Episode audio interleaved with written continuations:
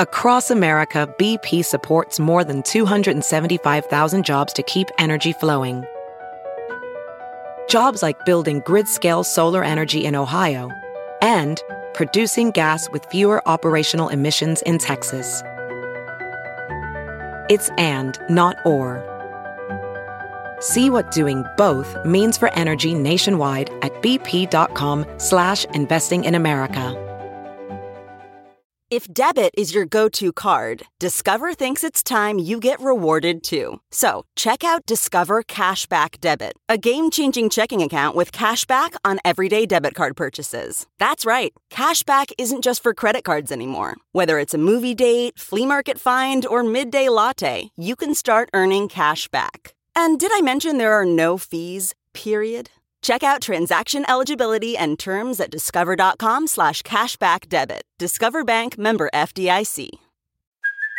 Hey, it's Kaley Cuoco for Priceline. Ready to go to your happy place for a happy price? Well, why didn't you say so? Just download the Priceline app right now and save up to 60% on hotels. So whether it's Cousin Kevin's Kazoo concert in Kansas City, go Kevin, or Becky's Bachelorette Bash in Bermuda, you never have to miss a trip ever again. So download the Priceline app today. Your savings are waiting Go to your happy place for a happy price.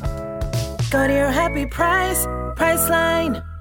Hi, it's Jen Kirkman. So, this is uh, a new episode to you. It was released on the Patreon as the video version a couple weeks ago. I'm still in the transition into the new podcast um, family or network. And so, I'm not putting out the new theme song yet or the new art. That will all be coming. So, as of now, I just want to make sure you guys have some new episodes. So, I've got two to launch that have already, you know, aired on the Patreon. Um, there might be another lag for another week or two, but keep hanging in, stay subscribed, and here we go. So we, I took out the old theme song. We're just sort of this is the in between area for right now, and enjoy this episode. And thanks. No fun. The Jen Kirkman podcast episode. I think it's 346, 347. Hi, everybody. Well, again, what is this podcast? I'm Jen Kirkman. I'm a comedian. I've got two comedy specials. I'm going to die alone and I feel fine and just keep living, both streaming now on Netflix. I'm also a best selling author. You can find two of my books anywhere that you buy books. I can barely take care of myself and I know what I'm doing and other lies I tell myself.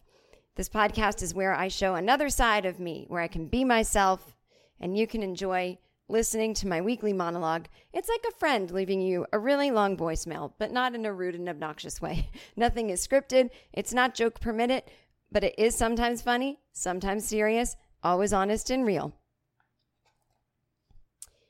All right, everybody, as you know, we are in the middle of a global pandemic, a global pandemic, a global pandemic. So I am not on tour. I know some people are, and good for them.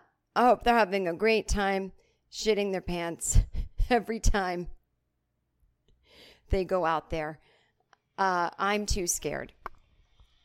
And I don't want people gathering in my name without masks because the comedy clubs don't make you wear a mask. I think that is bad. So here's where you can support me in the year of our Lord 2020 on Patreon, patreon.com. I do bonus episodes. Uh, there are at least five bonus episodes a month, depending on what level you join at. You can access all of them or some of them.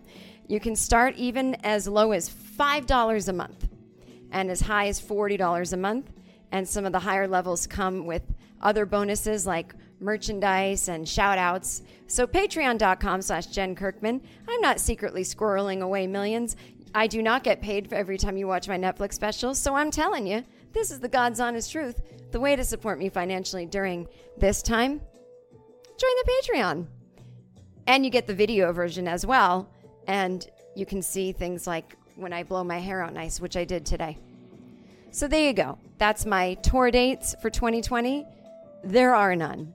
Join the Patreon. Join it. Get yourself a Patreon. Join it. It's better than joining a cult because a cult won't let you leave. With Patreon, you can leave whenever you want. You can pay by the month and then go. My financial situation changed, or you can pay for the year and get a discount if you're the type that likes discounts. So get on the Patreon, it's better than a cult. Because I don't make you wear all the same outfits or drink a Kool Aid. You can drink whatever you want when you listen to my show. Join the Patreon, it's better than joining a cult. Because you don't have to have the same beliefs as me or as he or as she. Everybody here is an individual, and we respect each other because deep down, deep down, deepest down, we're all humans just trying to get through it. What are we trying to get through? Well, how about that thing called life? Or maybe the pandemic? Whatever your reasons for distraction are, get down to patreon.com and something that rhymes with R. Patreon.com slash Jen Kirkman. One N in Jen. I don't have time for two N's. Jen Kirkman at the Patreon.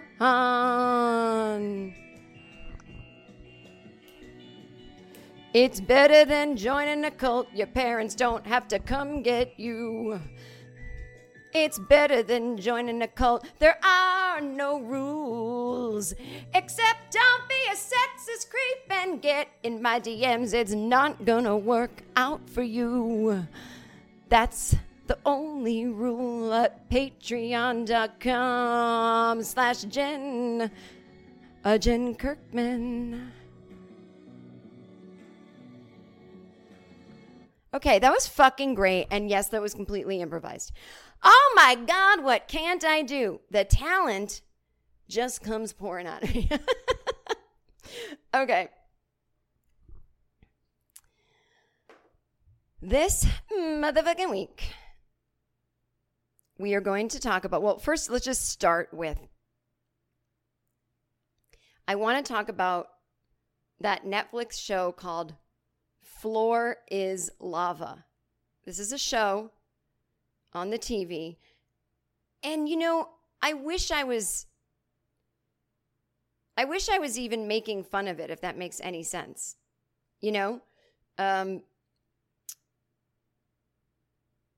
I, I, it's such a Bill Hicks kind of 1980s kind of vibe where you know, before there was a lot of television, whenever there was television that seemed a little unnecessary, I mean, the comedians in the 80s who thought TV was bad then, when I think TV was actually pretty good when you look back on it, would be shitting a brick, the ones that are no longer with us, about the crazy reality shows we have now. Like, they would just not be able to handle it. And so I feel like I should be coming at it from that perspective of is this what we do now? Is this is this the human experience of uh we just watch people try to avoid fake hot lava. But that aside, I mean, of course, it's a. There's no reason to watch it. You well, kids should watch it. No, I no, they shouldn't. No one should.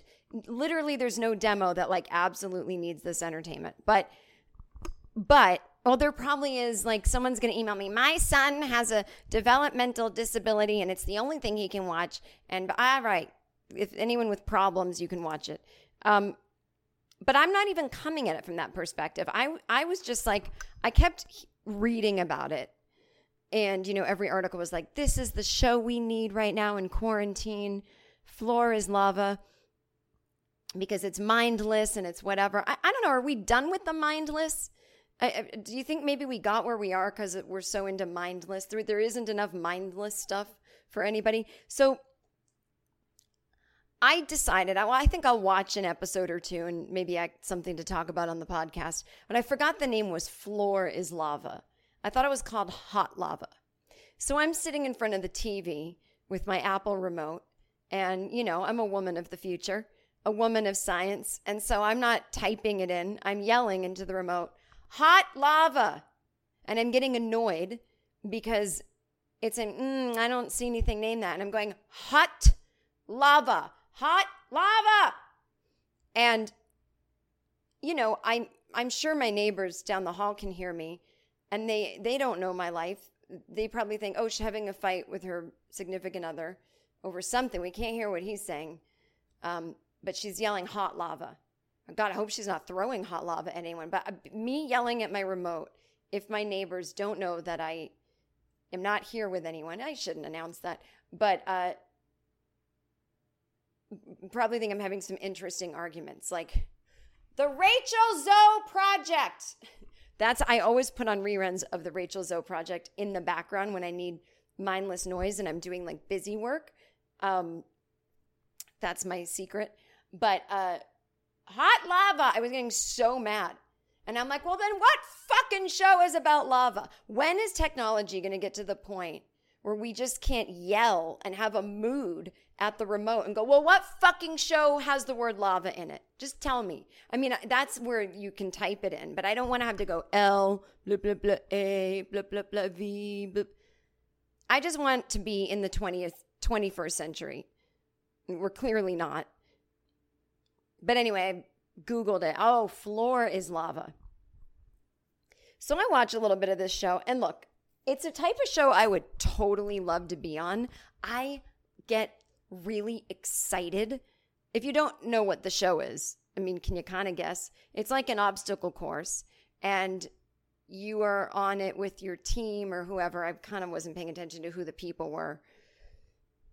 And there's all this rolling orange water. It's supposed to look hot. There's no way that it's hot. It would not be legal for them to do that, and it would cost a lot of money to heat it.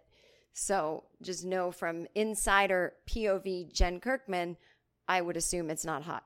So you have to cross a thing. I don't know, get across this, take risks, jump over something, and basically you lose if you fall into the lava. And it's hard. It's not easy. You've got to, uh, you know, scale some things and it's about risk assessment, making decisions. I'm sure once you're, I'm sure from home it looks really easy. Oh, I would just jump on that thing. And I'm sure when you're there, your uh, depth perception is off and you don't know if I put my foot down, how close the ground really is. And, but there's something going on where it must be very loud in the studio with maybe the sound of the water rolling or I, I, don't know what, but they're all yelling, but they're in within one foot of each other. And it's too much yelling for me. I, I know that they can't hear each other and they can't hear themselves, but so I don't blame them for the yelling. It's just not, it doesn't translate that well to me over TV. So I was trying to think about how did this show get started? And I didn't look it up, but I know for me, it reminded me of a game I used to play when I was a little girl at home. Like once I heard floor is lava, before I even saw a picture of the show, I knew exactly what it was because I was like, oh, that's like when I used to play boat. When I was about, I don't know, six, seven, six or seven, I would always play boat in my living room. And I would stand on the couch and I would pretend, I don't even know where I saw boats. We weren't boat people. I probably got, I probably saw some ads for carnival cruises.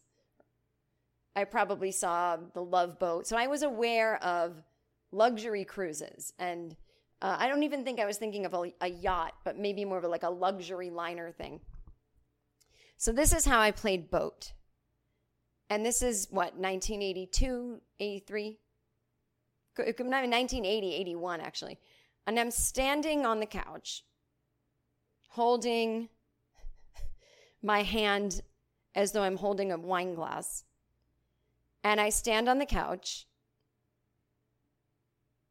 and pretend I'm having a cocktail on the deck of a boat because I'm a fancy lady who's on a boat. And that's how you played boat. you stood on the couch and the ground was the ocean. So you don't put your foot on the rug, you stand on the boat. Now, was there any challenge to it? Like you have to stand there until your mom yells at you and says, get off the couch? No. Is there a competition that you do? You play shuffleboard? nope. Do you invite friends over to do it? God, no. It's boat. It's my private game. My mom would never get mad for some reason if I was standing on the couch. Well, I was a wee little thing. Probably weighed 30 pounds till I was 18. And I was just stand on the couch. And she'd walk by, oh hi Jen. That's what that's Gen X. That's why everyone was saying we're perfectly prepared for the pandemic because we can do nothing like the best of them. Now, what there weren't shows like hot running lava or whatever, floor is lava to watch. You know, there were periods of the day where just, you don't watch anything. And I would usually watch game shows. But there were some times when oh, it didn't dawn on you to turn on the TV. You could sit there in a room reading quietly and then you'd play boat. Because in my mind was so much better than the TV. I'm like, I'm a rich lady on a boat. I'm six or seven and I'm not allowed to have alcohol yet. But when I stand on this couch with my hand out, like I'm holding a drink, I am. And then sometimes I would lay down on the couch with my sunglasses on and I'd put a beach towel down on the couch. I mean, we had summertime in Massachusetts. I would also go outside, but keep in mind there's winter months. And you put a beach towel down on the couch, which feels so wild. If you're a kid, there's there's these weird rules when you're a kid that you kind of forget about. You have zero life experience, so everything seems like it has its place. And when things are out of place, it's a really big deal. I don't mean in an OCD way, but when you see something, you know, if your mother put up the Christmas tree in June, that would be such a big deal when you're five or six because you've never seen that before. Now, if someone said, uh, I just put my Christmas tree up in June, I would think that's eclectic, but I wouldn't be like, I didn't even know you could do that, right? Now, so something like being allowed to go into the closet, the part of the closet that had the beach towels. Woo! You know, having that thought was already like a half a day of like, holy shit, am I even allowed to, mom, can I take a beach towel? I don't care. Why do you need that? I'm playing boat and, and I'm laying on the deck. Uh, okay. It's probably easier to just let the weird kid do that. So, you know, again, my parents accidentally fostered a lot of creativity in me. It came not at all from a place of them knowing they were doing it or some parenting style they were doing. These are silent generation people. They're not boomers. You know, they're older than that. They're just like, I don't know what to do. Don't get pregnant. Don't do drugs. Don't crash the car. Don't go anywhere. Everything else, I guess, do it. I don't know. Is that what people do? You know, so it wasn't like, oh my God, our daughter thinks the couch is a boat. Isn't she creative? Maybe someday she'll be a set designer or a boat constructor it was just like, I don't, well, if it's going to keep you out of my hair for 10 minutes, get the beach towel, but don't spill anything on it, you know? Don't get pregnant on the beach towel. Don't spill on it. Don't do drugs on the beach towel. So I take the beach towel out of the closet, which again, to feel what a beach towel feels like in December is quite strange. And so putting it on the couch, and then I would lay down with sunglasses on you know, a pair of my mom's big sunglasses and put my, um, we call them thongs, but they were flip flops. But, you know, they had that thing down the middle that splits your toes. Put my thongs on, not my thong underwear. That was not a thing in my world. And so I lay on the couch in like a bathrobe, but I would pretend it was a, you know, sort of a, ba- a bathing suit cover up. And I would lay there on my yacht sunning myself on the deck, and that's how you played boat. And it was really laying on the couch. But with a beach towel and some sunglasses, now we're having an adventure. And this is what I did. this is something you can do during commercials when you were little because we didn't have the option to fast forward. And again, sometimes you didn't even turn on the goddamn TV. You were happy playing boat. But I have to say, it really does. I'm not trying to shit on younger generations. I feel bad for you guys that you didn't know a world without screens all the time because it does affect your brain. And it's so funny because I need like I, could I'm running this like anxiety class and there's just so much emailing and keeping things straight and I'm like you know, if this gets big enough and I need to hire someone, I've tried to hire so many assistants that are under the age of 30 and they all say I'm not good with computers, but I can run errands. And I'm like, "What? How are you not good with computers?"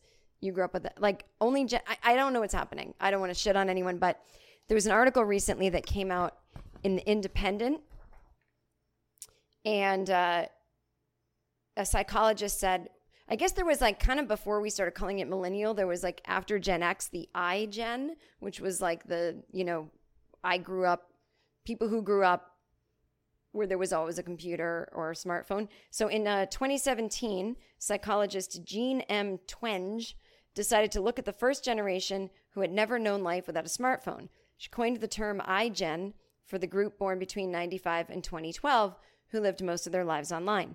The results were shocking and sparked a global conversation about the effects of online activity and mental health. The findings were published in an Atlantic magazine article called Have Smartphones Destroyed a Generation? And um, she found out that iGen were less likely to drive, work for pay. I don't know what that means exactly. I'm not going to blame a generation for not getting paid because Gen X certainly understands that. Um, I'm sure there's more details of what she meant. Go on dates and have sex with a tendency to spend most of their time online during the day, playing a crucial role in contributing to that. This wasn't just a gradual shift in behavior from previous generations. As Twenge put it, gentle slopes in the graphs documenting emotional states of individuals through generations became sheer cliffs with the introduction of the smartphone. In her own words, I have never seen anything like it. So, this was her original article in The Atlantic. Um, I'm holding it up if you have the Patreon. That was from September 2017. This article I'm reading now is from a few months ago that's revisiting it. And uh, but the most worrying part was the shift to online living went hand in hand with skyrocketing rates of depression and suicide and had left iGen on the brink of the worst mental health crisis in decades. So it's so interesting because I I I have always, you know, my panic and anxiety was such a quiet struggle for me because I didn't know what it was and I sometimes wished, oh, I wish I'd had all this stuff when I was younger, but I guess I don't because the very thing that you can look up depression and anxiety about on and get information privately is the thing that's making you so anxious. You know, the first time I went to the library, I, like the librarian knows my mom and knows everybody. And I would go in and I said, Do you, have, I knew something was wrong with me. And it was like 12 panic attacks a day at school and it was getting unbearable. And I would say, Do you have um, something about like psychiatry? And she would be like, like what part? I'm like, I don't know. And I'm doing a book report on psychiatry, you know, or something. And I, I just would go through books and books, just sit there, just hoping I would read something that said, when you feel feelings of unreality or like you're dying or like you're going to faint or you feel like you're going crazy and losing control and it's disrupting your life, it's called this. And I don't have much memory of when I really understood what it was. I somehow in my heart knew it was something to do with anxiety or something mental health. And it was just a secret from when I was 10 till when I was 21. And uh, then I got some therapy at 22. And I was so relieved to find out it was normal because the day I went to therapy about it, I wasn't like, I'm going to go to therapy. I was like, well, I basically was like, I'm turning myself in. You know, they're going to say, yeah, people like you have to live in an institution. Just full stop. I didn't know. I, I, I thought that's what. So the fact that like you can just type like the, that everyone knows what it is kind of. I mean, they don't really, but that you could technically go, I don't know, is this anxiety? And type it into Google and an alarm doesn't go off that goes, there's someone's anxiety here. you know, uh, that, that, I, it's nothing to envy, I guess, because I, I lived the life I lived and so be it. And here we are. Um, which reminds me, I am really loving, I taught a anxiety class on Zoom and there's so many levels and, and, you know, facets of anxiety that this will go on for a long time. I'm I'm I'm pitching something to do with talking about anxiety on a more professional level that my agent and I are working on. I can't tell you what it is, but in the meantime, I'm doing these Zoom classes and the one that I taught was about muscle relaxation and sort of a, a a way into meditation without really teaching meditation, but it was the psychological. I always try to do, okay, we're going to do a relaxing thing that's physical, but I'm going to drop in some, like a psychological point of view that can help because a lot of times when we're when we're relaxing, we're judging ourselves and we're trying to do it right, and perfectionism is not. Do you know like perfectionism is not uh, being type A or doing things well? It's actually the opposite. It's really low self esteem and someone who can't even get started with anything because they're already judging themselves and has unrealistic expectations, get depressed before it's even get started. So a lot of that subtle attitude actually causes physical anxiety. So I just get so jazzed talking about it that you know, it's great, but but mainly it's a lot of younger people saying they need help and I don't know how to address the everyone's on a screen all the time anxiety of it all because I feel like I have a pretty good relationship with the screens. I don't miss them when they're not around. I don't feel addicted. I spend a ton of time off screens. So I don't know. I I my I feel for everybody. Um anyway, so but this woman was saying that with COVID-19 accelerating accelerating working at home, online shopping, video socializing, maintaining contact via solely email and text. People have fallen out of step with engaging others in the real world. And we're all kind of getting a taste of what it's like to be iGen. Now, I know this woman is an expert and a psychiatrist, but I kind of don't agree with her. Like, in the sense that the, I don't think iGen was necessarily avoiding things, but I just don't think they ever experienced the joy of um like the exquisite pain of not getting an answer for something for 24 hours or not knowing who was calling or the phone is busy and the boy you like might be calling but your mom's on the phone like this kind of you learn to be in the moment more and you learn to not think everything was so urgent and it kind of helped certainly not make an ass of yourself in every situation. Like you actually got to sleep on things. Like I'm going to tell Jonathan that I'm in love with him and I'm going to write him a note and give it to him at school tomorrow. And then you sleep on it and you wake up and you're like, I'm probably not going to do that. But imagine if I had like a phone and I could just text that. You know, it's stuff like that I think that that is the more subtle difference between growing up with instant gratification and not. I mean, I don't actually think it's so literal that people feel disconnected because they're always online. I feel like people didn't learn how to be alone properly. Um, I don't know. I could be, listen, I am a comedian. Why am I arguing with a psychiatrist? Because that's what we do. Um, by the way, thank you everyone who's joined my Patreon. I want to talk this week. I, at the $35 level, you get a shout out, and I pretend that you're one of my best friends. Now, I hate even saying that I pretend you're one of my best friends and I tell a story about how we met because this guy is actually my best friend in the whole world, $35 a month Patreon subscriber, David Lorenz. And I'm going to tell you guys how we met. This is really weird. So, I'm on a bus one day back when I lived in Boston.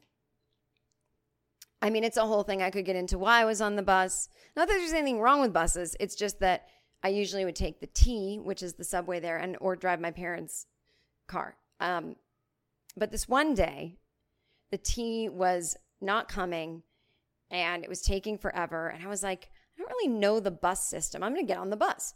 So I jumped on this bus because it said it was going to to um, Harvard Square, and that's where I was going. But it, it made me chatty because, well, this was before you know uh, iPhones as well. But I saw this guy sitting across from me, and I said I was sort of not attracted to him like sexually, but I was like there was some something there. I felt like I had to talk to him, and but I did have to talk to him literally because I was like, "Do you know how many stops this bus makes? Is this going express? Am I where am I going exactly? It it says Harvard Square, but I'm worried." And and he, you know, set me straight and said, "No, no, no, it's it's going to stop in a few stops." And I thought to myself, if I were a guy, I think I would look like this guy. And I said, I'm sorry to stare at you. It's very rude, but do you think we look alike?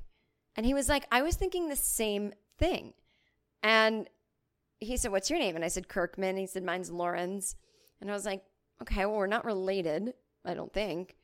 Any Kirkmans in your family? No. Any Lawrences in yours? No. He was like, Huh. And I was like, Well, that's weird.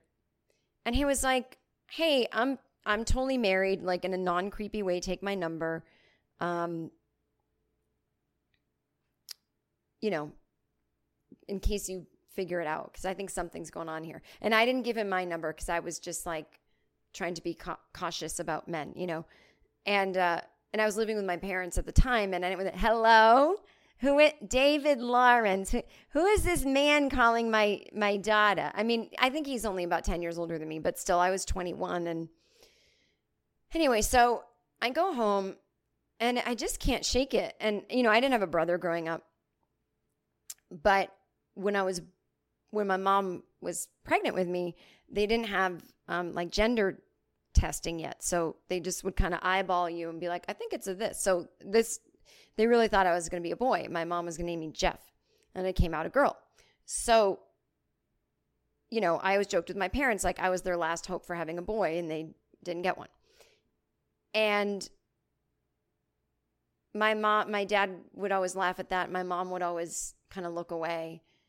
And I made that joke again one night. Um, and my mom looked at me and started to cry and she ran out of the room and I and I followed her. I was like, "Oh no, I'm I'm so happy I'm a girl or what I don't know, what's wrong? Did I do something?"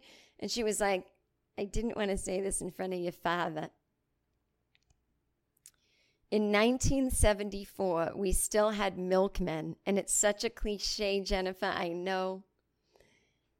They would always say if the baby didn't look like the father, the the wife had an affair with the milkman. And well, Jennifer, I had an affair with the milkman. And that's why we stopped getting milk delivered. Thank God you were lactose intolerant anyway, so it, it wasn't suspicious to your father, but I had an affair with the milkman. And, you know, he said, I really can't have another kid. I've got like nine kids up and down this street. And I said, I understand. Um, my husband and I are trying to get pregnant anyway, so I'm just gonna say that it's it's his.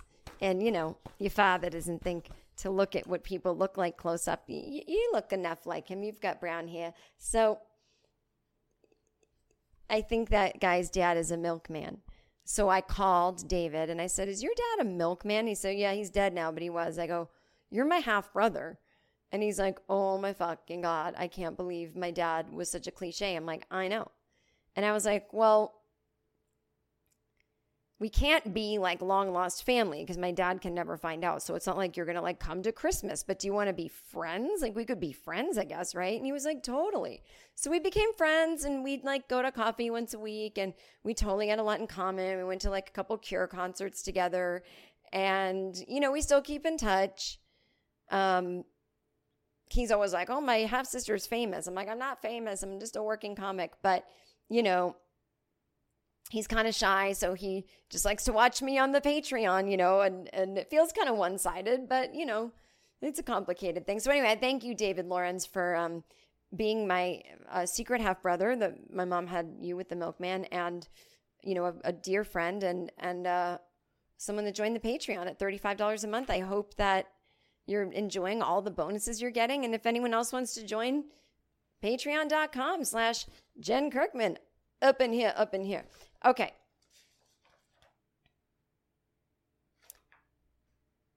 Also, just a reminder if you go jenkirkman.com, click shop, there are uh, masks you can buy as well as sweatshirts, t shirts, pillows, mugs, whatever you need, notebooks. And all of the proceeds that I earn, I donate 100% to fund the front lines, which goes to get healthcare workers the PPE they need. Um, in July, we raised a ton of money. It was two charities in July. One um, was CORE, Children of Restaurant Employees. I think they're going to get about $600, and I think Fund the Front Line is going to get about 500 So we're, we're averaging like a 1000 a month. So now until the end of December, um, it will just be for Fund the Front Lines. And I have a new shirt coming that is an old quote from this podcast. I don't even remember in what context, but it's uh, women are literally humans, and it's going to be this kind of like 70s, kind of like brown and yellow and orange, like rainbow color thing. They're designing it right now, but by the time this episode comes out, it might be there. So, jenkirkman.com, click shop, check it out. We'll have some Christmassy stuff coming as well. Obviously, um, a lot of merch with the new logo for No Fun is there as well. And I actually have a lot of my own merchandise. Like I have a mug that's a picture of my sister's cat mittens. I have the I meditated today motherfucker pillow that is really on my meditation chair. I have a, I'm just a soul trapped in a body spiral notebook that I use as my gratitude journal. I have a I meditated today motherfucker tank top and really soft sweatshirt. Like I do actually enjoy my own merch. I have a feminist uh, and fun pillow it's actually really good quality stuff. So check it out. And, you know, it actually all makes kind of great gifts as well. That's gifts, not gifts. I don't know how. So, okay. So let's close out the episode with this. I'd asked you guys to send me any questions you have over email. You know, I read listener emails. And this one girl wrote and asked me about my dad, who is a greenskeeper for a golf course. And she said, How do you even get into that kind of job? And, and does he have any crazy customer service stories? So I forwarded it to my dad and he took it very seriously. I thought he was just going to write a couple paragraphs. I thought maybe I'd get on the phone with him and just jot down some things he said. And he was like, Jen, I am going to write this, but I'm going to do it my way. And I was like, uh oh. And he wrote a 15 page email with his life story. And I would get like a few pages a day and he'd go, I must stop writing for the night. Tomorrow will begin at 1959. And I was like, oh my God, what's happening? And I called my mom. She goes, Jennifer, I told your father not to do all this. It's you asked a simple question. I said, no, don't be mean to him. I think he wants to get his life story out there. You know, people want to write their stuff. And I you know, I'm going to encourage him to keep writing. I'm not necessarily read it on the podcast. He's like, you can trim it down, read what you want, but I have to do this my way. Don't tell me to just answer these things, you know, willy nilly. I got to take you through the story of my life. So I was like, okay. So I don't know how long this will take. That's why I do not have a second topic for today.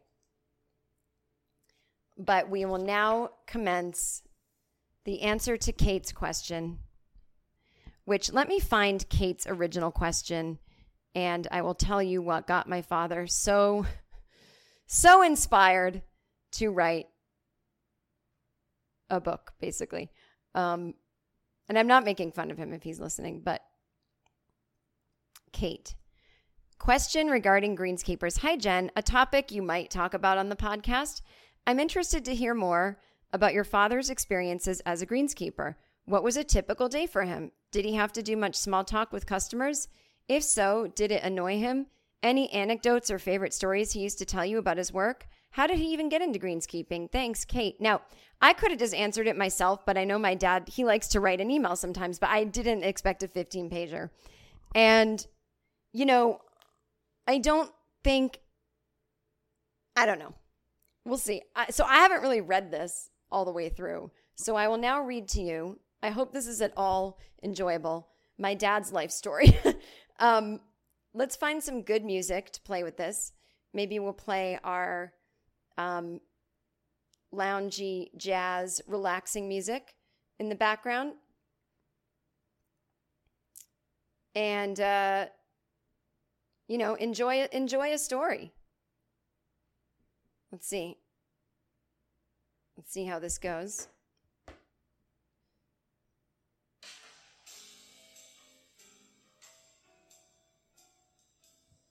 I have no idea if this can be heard or if it's too loud or too soft. Oh, it's coming through my phone, not the Bluetooth. That ain't right. I want it to go through the Bluetooth. If anyone's listening, um, this is what happens on my podcast a lot is I take care of technical issues. What do you mean? Yeah, there you go. No, Jennifer's iPhone. Jennifer's iPhone. Here we go. Man. Woo! That's a little too loud. Wait, this woman is singing? I don't want some some bitch singing. oh, Jen. All right, I'll find it. Here you go. Just everyone relax. Just relax. We're going to get there. I'm just trying to find my little link that I normally have. You know what I'm saying?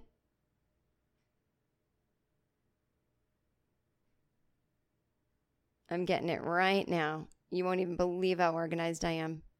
Doesn't seem like it, but it is. Nope, you would believe how not organized I am. So let me see. Free, free bossa nova music on YouTube, meaning no talking. Instrumental instrumental. It's on it's I would always go to this YouTube page, but I don't know. I don't know why it's uh it's just not happening for me right now. Okay. Um Here we go, guys. Don't don't give up. Don't give up on this podcast. If you're like, "Why don't you edit this?" Guys, this is what no fun is all about. No fun is not about editing, and now my phone froze. I just want to play some background music while I read my dad's email. Oh, oh God. Oh Lord, my phone just froze. If you told me when I was young that someday I'd have a computer in my pocket that didn't work, I'd be like, that sounds like fucking hell. Why don't we just stand on a couch and pretend that it's a boat? That's what you could do right now while I'm trying to find this. I mean, the phone just really just straight up broke. Like, just straight up, good night, goodbye. Just, I'm not working anymore. Uh, here I go, typing in YouTube once again and uh, trying to get my free uh, bossa nova, summer jazz. I usually play this all the time. Here it is. Okay, kids. Oh my God, that was a wild ride. All right. So, this is my dad's life story. Um, that is on a Word document on my computer.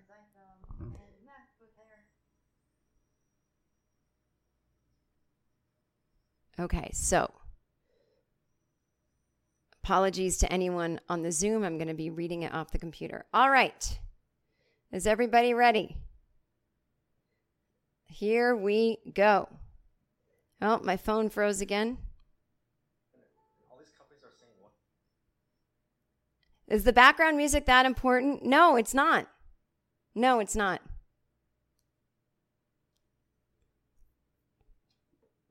But it's about to pop up. It's about to pop off, really.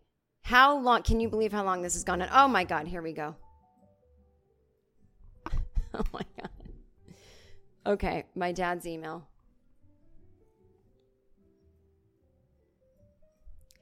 In 1950, the family moved to Methuen, Massachusetts from South Lawrence, Massachusetts. Methuen is a city now, but back then it was more farm country than more farm country rural. In the fall, I would be entering the seventh grade in a public school. In South Lawrence, I went to St. Patrick's Parochial School. I played trumpet, and the junior high students were allowed to play in the high school band.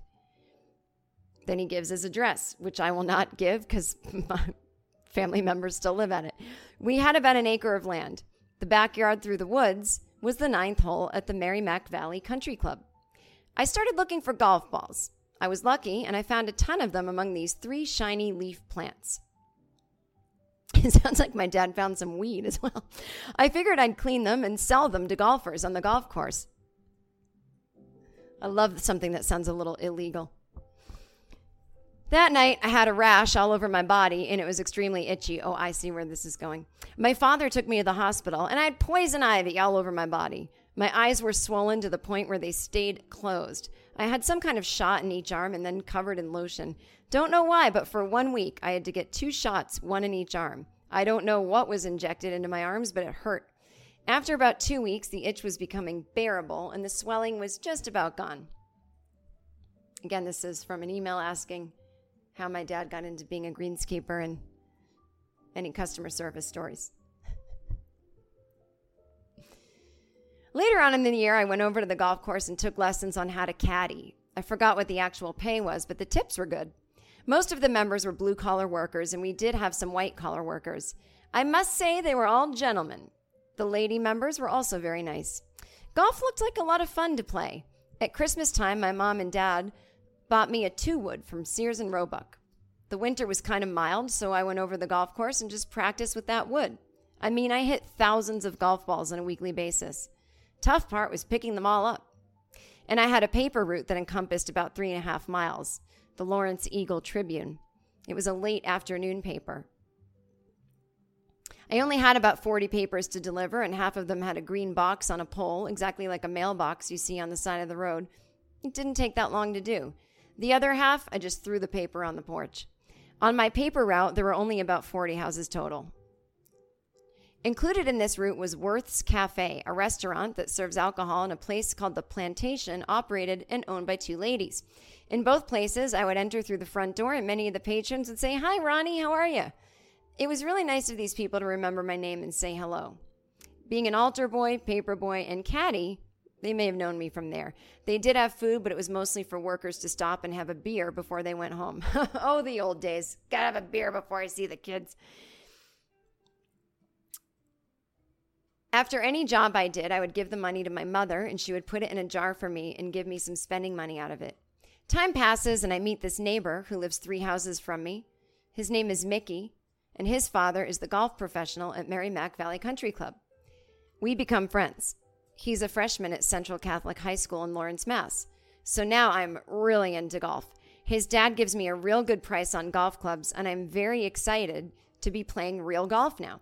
As a caddy, I can play golf on Caddy's Day, but being a great friend of the Golf Pro's son, my play is unlimited as long as I'm with Mickey. Now, me and Mickey, we're still caddying, and many times we caddy together. We're on the third hole, and my man Pat hit the ball over the hill, so I took out a club and knocked it a 100 yards further. Mickey's man Jim, why is my dad talking like this? My man. Mickey's man Jim also hit over the hill. As Pat walks up, he sees Mickey standing by Jim's golf ball about 40 yards from the green, and he says, Jim can't hit the ball that far. And he starts complaining he's going to turn us into the caddy master. I said, Well, he did hit it. I want to hit.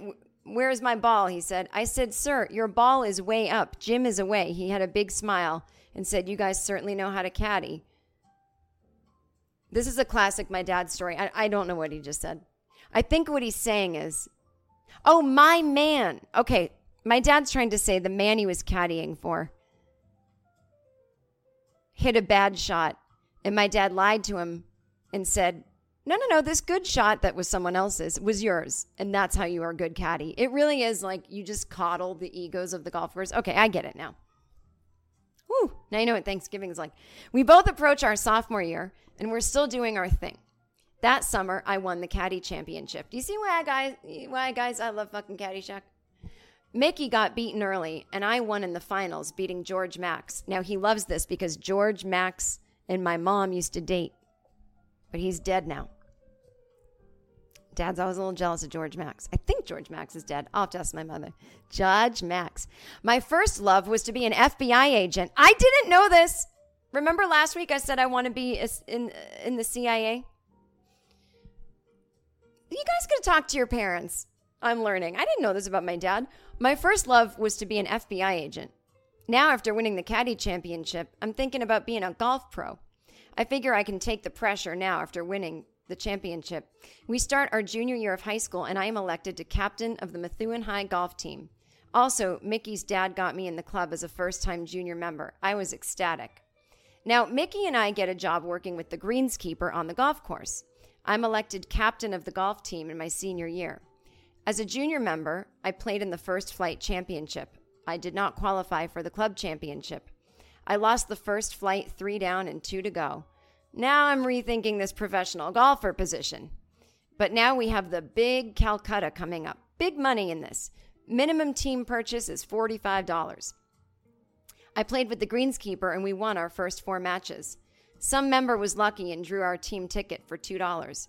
If we win the semifinals, the ticket holder is guaranteed $2,000. The final week, the greenskeeper had me cutting rough by the brooks.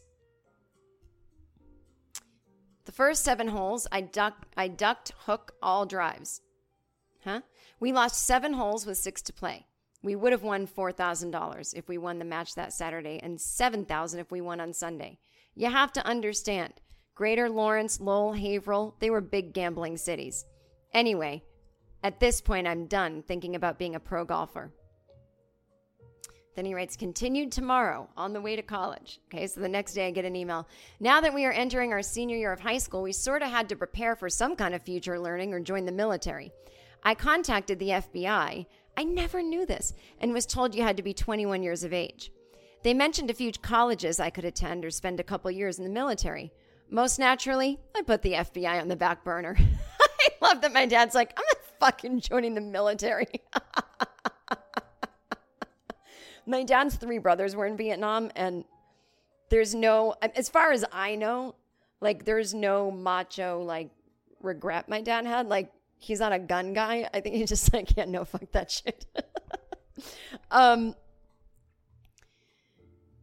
now, being a pro golfer is really difficult to achieve, and the FBI is on hold. Another interest I had, I like the outdoors, was being a park ranger in the mountains. Oh, thank you, Dad, for not raising me in the woods.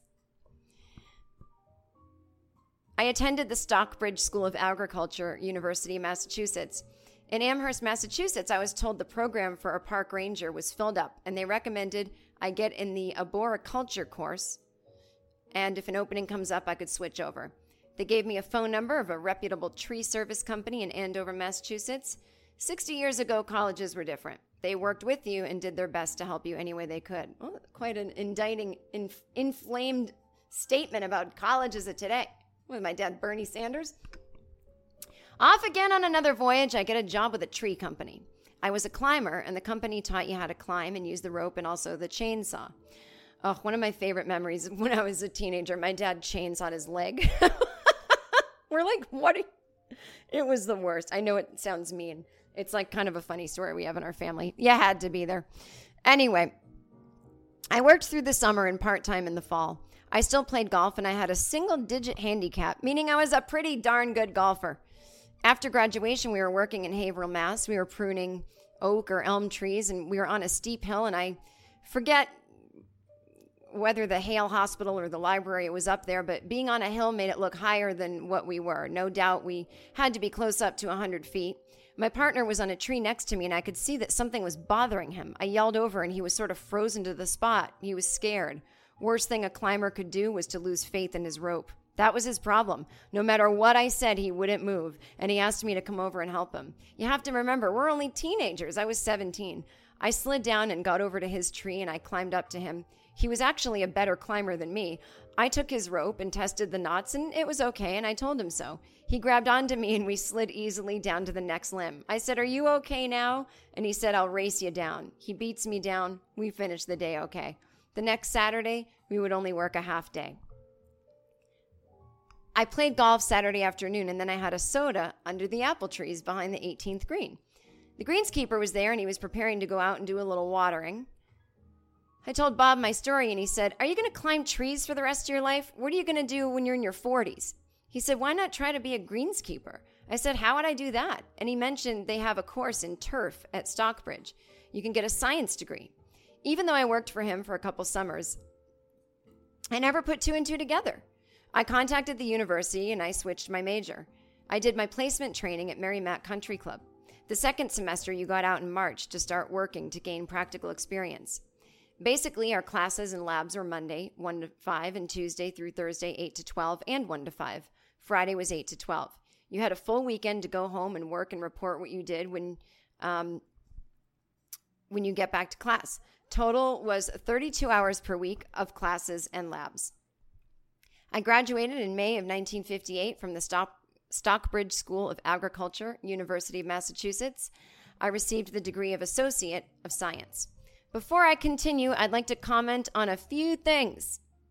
UMass was founded on Stockbridge, other than botany, agronomy, astrology, etc. Oh, agrostology, etc. We had English and math with the same professors that teach four-year students. I stayed in the Plymouth House, an old army barracks, and the building next door to us had tanks. And about 4 a.m. in the morning, they would come out rumbling with the ROTC students. Boys had their dorms and girls had their dorms. Girls had to be in by 9 p.m. weeknights and by midnight on weekends. Dismissal from the university always hung over the girls' heads if they were late returning to the dorms. I worked in the cafeteria in the slop chute, meaning the plates would be put on the chute and we would push the leftover food on it down the hole. Hence, slop chute. In 1956 and 1957, the university was building a new building across the pond called the Student Union.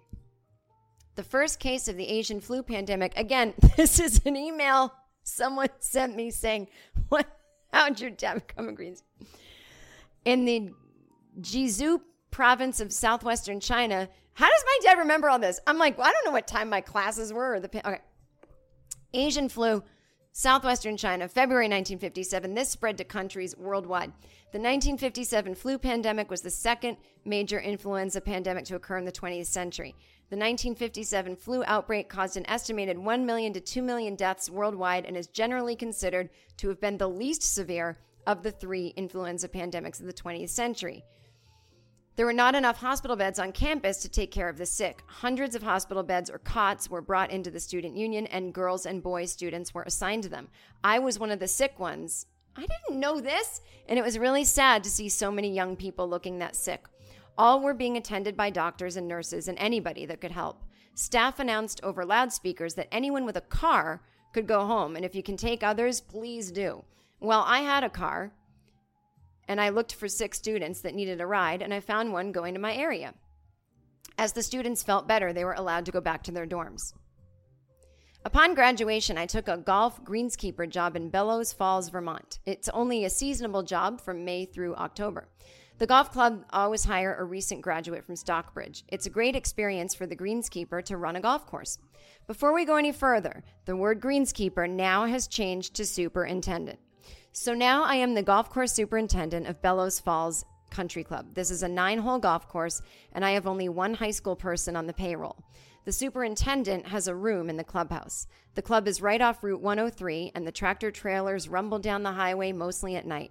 The members are very nice and never complain. My only scary moment was when I sprayed nitrate or soda of ammonium sulfate and turned the greens brown.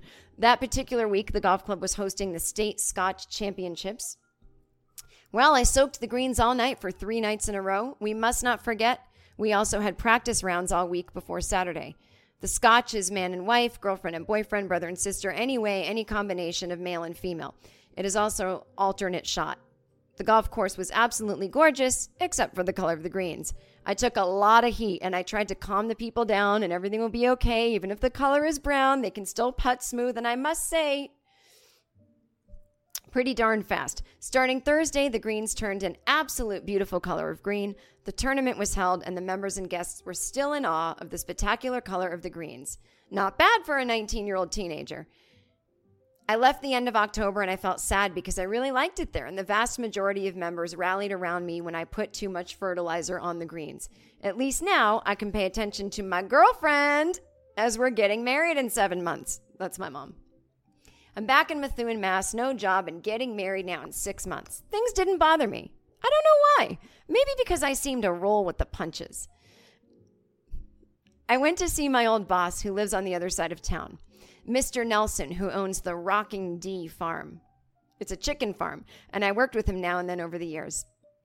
I did work on another farm, also picking up bales of hay and stacking them in the barn. And at Christmas time, while still in high school, my girlfriend worked at Cherry and Webb's, and I worked at Sutherland's next door. Both stores were in Lawrence. And at lunchtime, we would go across the street to Woolworth's Five and Dime and have lunch. These were the greatest of times, even though we were having regular health problems in the country. Polio was a really scary, crippling disease where you could be put in an iron lung machine, and measles and mumps, to name a few. It's 1959 now, and I'm married to my high school sweetheart. I love that he's not like, her name is Joanne, it is your mother. And she works at the electric company. And I took a job as the assistant superintendent at Colonial Country Club in Wakefield, Massachusetts. We were resodding the greens and some fairways were being redesigned. One day I saw a golf cart over onto the new seedlings on a fairway. That what I said. I went over on the side of the fairway and asked him to come over to me. I was very courteous to him and asked him to drive on the other side of the rope. He put his hand in his pocket and pulled out about five bullets and just looked at me. I said, I understand, sir. And I drove off. I, I informed the superintendent about this and he said, just do your job and forget about this. In the spring of 1960, I left Colonial to be the construction superintendent under the architect Geoffrey Cornish to build Crystal Springs Golf Club in Haverhill, Massachusetts. Nothing eventful, just work. But in January 1962, I took the job at Needham Golf Club. That's where I grew up, everybody. I ran some pipe and put some sprinkler heads on a number three fairway. That fairway was not watered. I waited for the president and green chairman to play golf together that week. They hit off the tee and were walking down when I had one of the workers put two sprinklers on, and they were mystified where the water was coming from. This was spring of 1962. They wondered how I did this. I didn't know my dad kind of like found a way to hide sprinklers. Kind of a big deal. Sometime in mid August, I called the police because some kids were lighting firecrackers on the golf course. Cops came down and said, We have a $1.5 million robbery happening in Plymouth, Massachusetts, and we're chasing some juveniles lighting firecrackers on a golf course. Summer of 62. One time we had a fire in the clubhouse, and this particular person was against a small percentage raise for me. Me and another employee helped this guy put the club's grandfather clock in his car. There were things that did not get damaged in the fire, and some people took them with all intentions of bringing whatever they took back to the club when it reopened again. No one knew where the clock was, and I told one of the bosses where it was. Four, I saw a vehicle drive out on the golf course. I got in the truck and noticed tire tracks on green number two and green number four. I continued on, in the truck with big tires on it was on the back of the first green. I drove to the front of the green and our headlights were on each other. I backed way, way off so the green would not be damaged. The truck came off and the green. Sorry, the truck came off the green and headed for the service road. Before I left the house, I live on the golf course, I called the police. Now I was chasing the truck again and I could see the blue light shining on the cruiser, and I hoped he would block the driveway so the truck could not get out. He did, and I nudged the truck with my truck and moved it a few feet. His truck was turned off and he had it in park. The cop put handcuffs on the driver, but not the passenger. He took the cruiser out and I stayed in my truck. There was no damage to the greens, and we found the flag pins in the bunker. I did say to the cops, How come you cuffed the driver, but not the other kid? He said, Ron, he's my brother. The driver's father owned a transmission garage, so he was able to fix the damage. No charges were filed. I don't really understand that story. One morning, a cop stopped by and asked if I had any damage on the golf course from the night before. He said he saw a tow truck pull a car out of the bog next to the road off the golf course. He took the information from the driver of the car. I just knew where that car came from, and I was right. He came over the parking lot up a small banking over the ninth green, down the fairway, taking out an automatic sprinkler, sprinkler that got stuck when shut off, and stayed up, continued down the fairway, and did a couple of U's on the fairway, and continued onto a service road, then went to town. He tried to go around. I, I don't, I'm going to just skip this story. There's a lot of damage, college kids. See, th- this is the scene in Caddyshack where Bill Murray's got the pitchfork up against the guy and he's like, Gunga Galunga. You know, I'm a pro jock. Like, that is living with my dad. Th- this is Bill Murray. This is Caddyshack. These stories, I don't. I hope my dad's not mad or listening to this. I think this is a delightful, but I I can't follow the stories sometimes because they make sense in his head when they come out like Bill Murray and Caddyshack. The Dalai Lama said on your deathbed, you receive total consciousness. So I got that going for me, which is nice. Okay, Jen, I'll finish tomorrow. I'm tired. I'm just thinking of funny things that have happened at the club. I'm not through with this story yet. It gets funnier about five years down the road. We got five pages left. Okay, Jen. I'm now general manager of Needham Golf Club. Five years later, this lady and son come to the club now to book a wedding. It's the same lady that came with the selectmen to lower the price of the damage in a previous story. I can see the embarrassment in her face, and she got sort of tongue tied. I said, I remember you, and what happened in the past is over, so please relax. And I continued, You have the brochure with you, and you can see rental is four hours. I'll let you have five hours for the price of four. I figured I owe you money because your son did such a great job of raking the sand bunkers. I said, If you have a champagne toast, I will only, only charge you $1 per toast rather than $1.50. I just knew the selectmen would attend the wedding. For a little bit of thoughtfulness on my part, we made friends for life, buddies for life, and I showed her how we respected her son. Even though I'm the general manager, I am also still the golf course superintendent. No matter what, golf course or clubhouse, every day is challenging, especially dealing with people. We had a mother and daughter come in to book a wedding, and they wanted us to figure out where to put the grandmother because she is a problem. What the heck do we know about their family? The mother was adamant that we had to help her. We said, Come back in a week and bring grandma with you. We told grandma the bride and mother were concerned about two tables of young people being so close together. Our suggestion, me and the chef, is to include you on one of these tables because you are the only one who is smart and clever enough to hold these young idiots at bay. Granny says, I know they can be loud and obnoxious at times. I will take care of everything. And she did. See, sounds like my dad knows how to psychologically handle the people. I think I get a lot from my dad. Getting back to the golf course, kids used to play nightlight or something like that. They would hide a flagpole in the sand or do a little damage to the course or throw the trash around. It drove us nuts because of the cleanup and minor repairs we had to do. Someone described to me who was doing the damage, and these guys hung out together. So one day I'm leaving the maintenance area and I see my godson walking by with this guy Jeff and I think nothing of it until later later that evening. I start putting two and two together. Jeff and my godson are the ones doing the damage on the golf course. And I tell them, I know all about you guys. You call your friends and you tell them the jig is up. And I want to see your father by 7 p.m. this evening, or I call the police and let them handle it. Of course, I had no proof, but the kid was scared enough to do what I asked of him. Needless to say, the father saw me long before 7 p.m. All parents were notified by their sons, and the nightlife, or whatever you call it, had ended. I never told my godson how I found out. I still see him on Facebook quite often.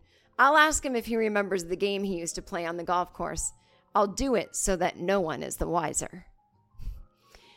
We had beer refrigeration coolers behind the kitchen outside the clubhouse, protected by a heavy duty lock, and we had a camera covering the area.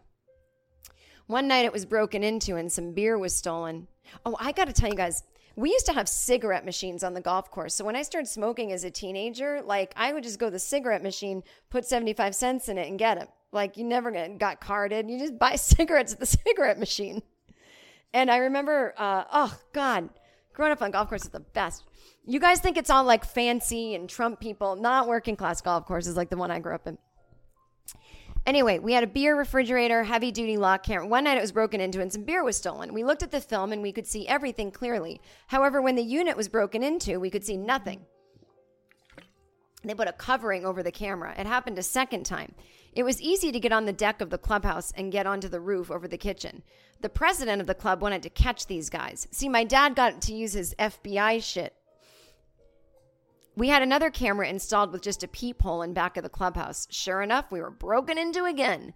We had a light snow, maybe an inch, and you could see the footprints in the snow. The police followed it to a neighbor's house, explained to the parents, and got a sneaker that matched the one in the snow leading to his house. The son was not home. The cops said, We have other evidence also. Have your son come to the clubhouse Thursday evening at 7 p.m. It's always 7 p.m. And all the other kids involved, and you may also want to come. If your son does not show up, we will put out a warrant for his arrest. Little did they know, we looked at the tape and caught them red handed. The cop took the tape to make another one. All showed up at the clubhouse with big smiles, and one brought a lawyer. Everything was explained to the people and the lawyer. The lawyer asked, Was the camera covered? And the cop said one was, but not the other.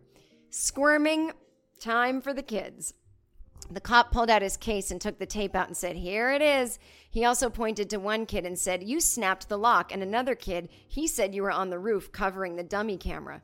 We did not see that kid on the ground, so he had to be that one on the roof. They were caught red handed and they knew it. Club did not press any charges, so they would not get a record, and they did not ask for any money back from the stolen beer. We had many pine trees and they were easy to climb. I would pick out certain spots and climb up a tree only a few feet. You couldn't see me. I had a black cape and a black rubber wide rimmed hat. When kids would walk by close enough, I would drop out of the tree and in a deep voice, I would say, I am Digger O'Dell, your family undertaker. I mean, I scared the living daylight out of them. Nobody is afraid of a sane person. But if you act like a crazy person, they don't want anything to do with you.